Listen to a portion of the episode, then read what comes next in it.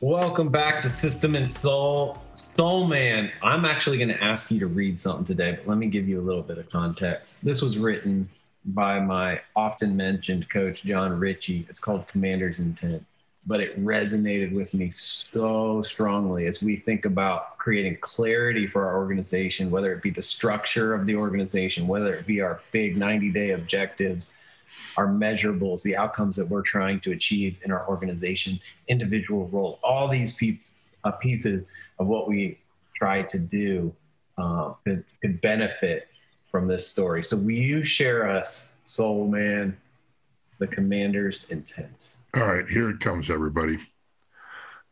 Commander's intent. Planning is difficult, whether in business or the military. Military planners use a key element called commander's intent to help a plan maintain relevancy and applicability in a chaotic, dynamic, and resource constrained environment. Commander's intent is the description and definition of what a successful mission will look like.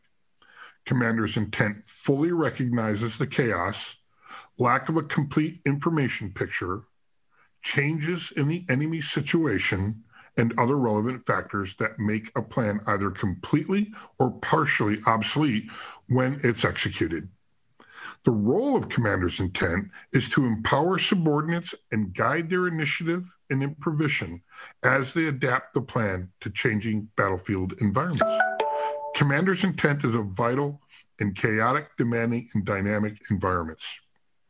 During World War II, the sea and airborne invasion of France had been planned for years.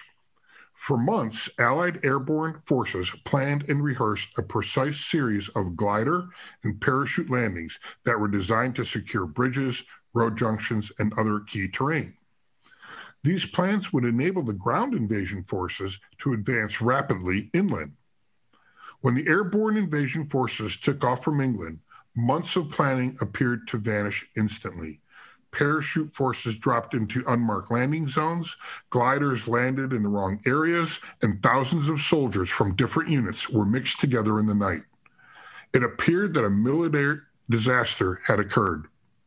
Yet only hours later, the original military objectives were being accomplished by ad hoc units that faced fierce German resistance. Commander's intent saved the day.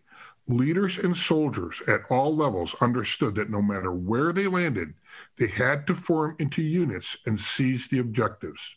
The plan itself was a failure, but the good commander's intent and superior training allowed improvisation and initiation and initiative to save the mission.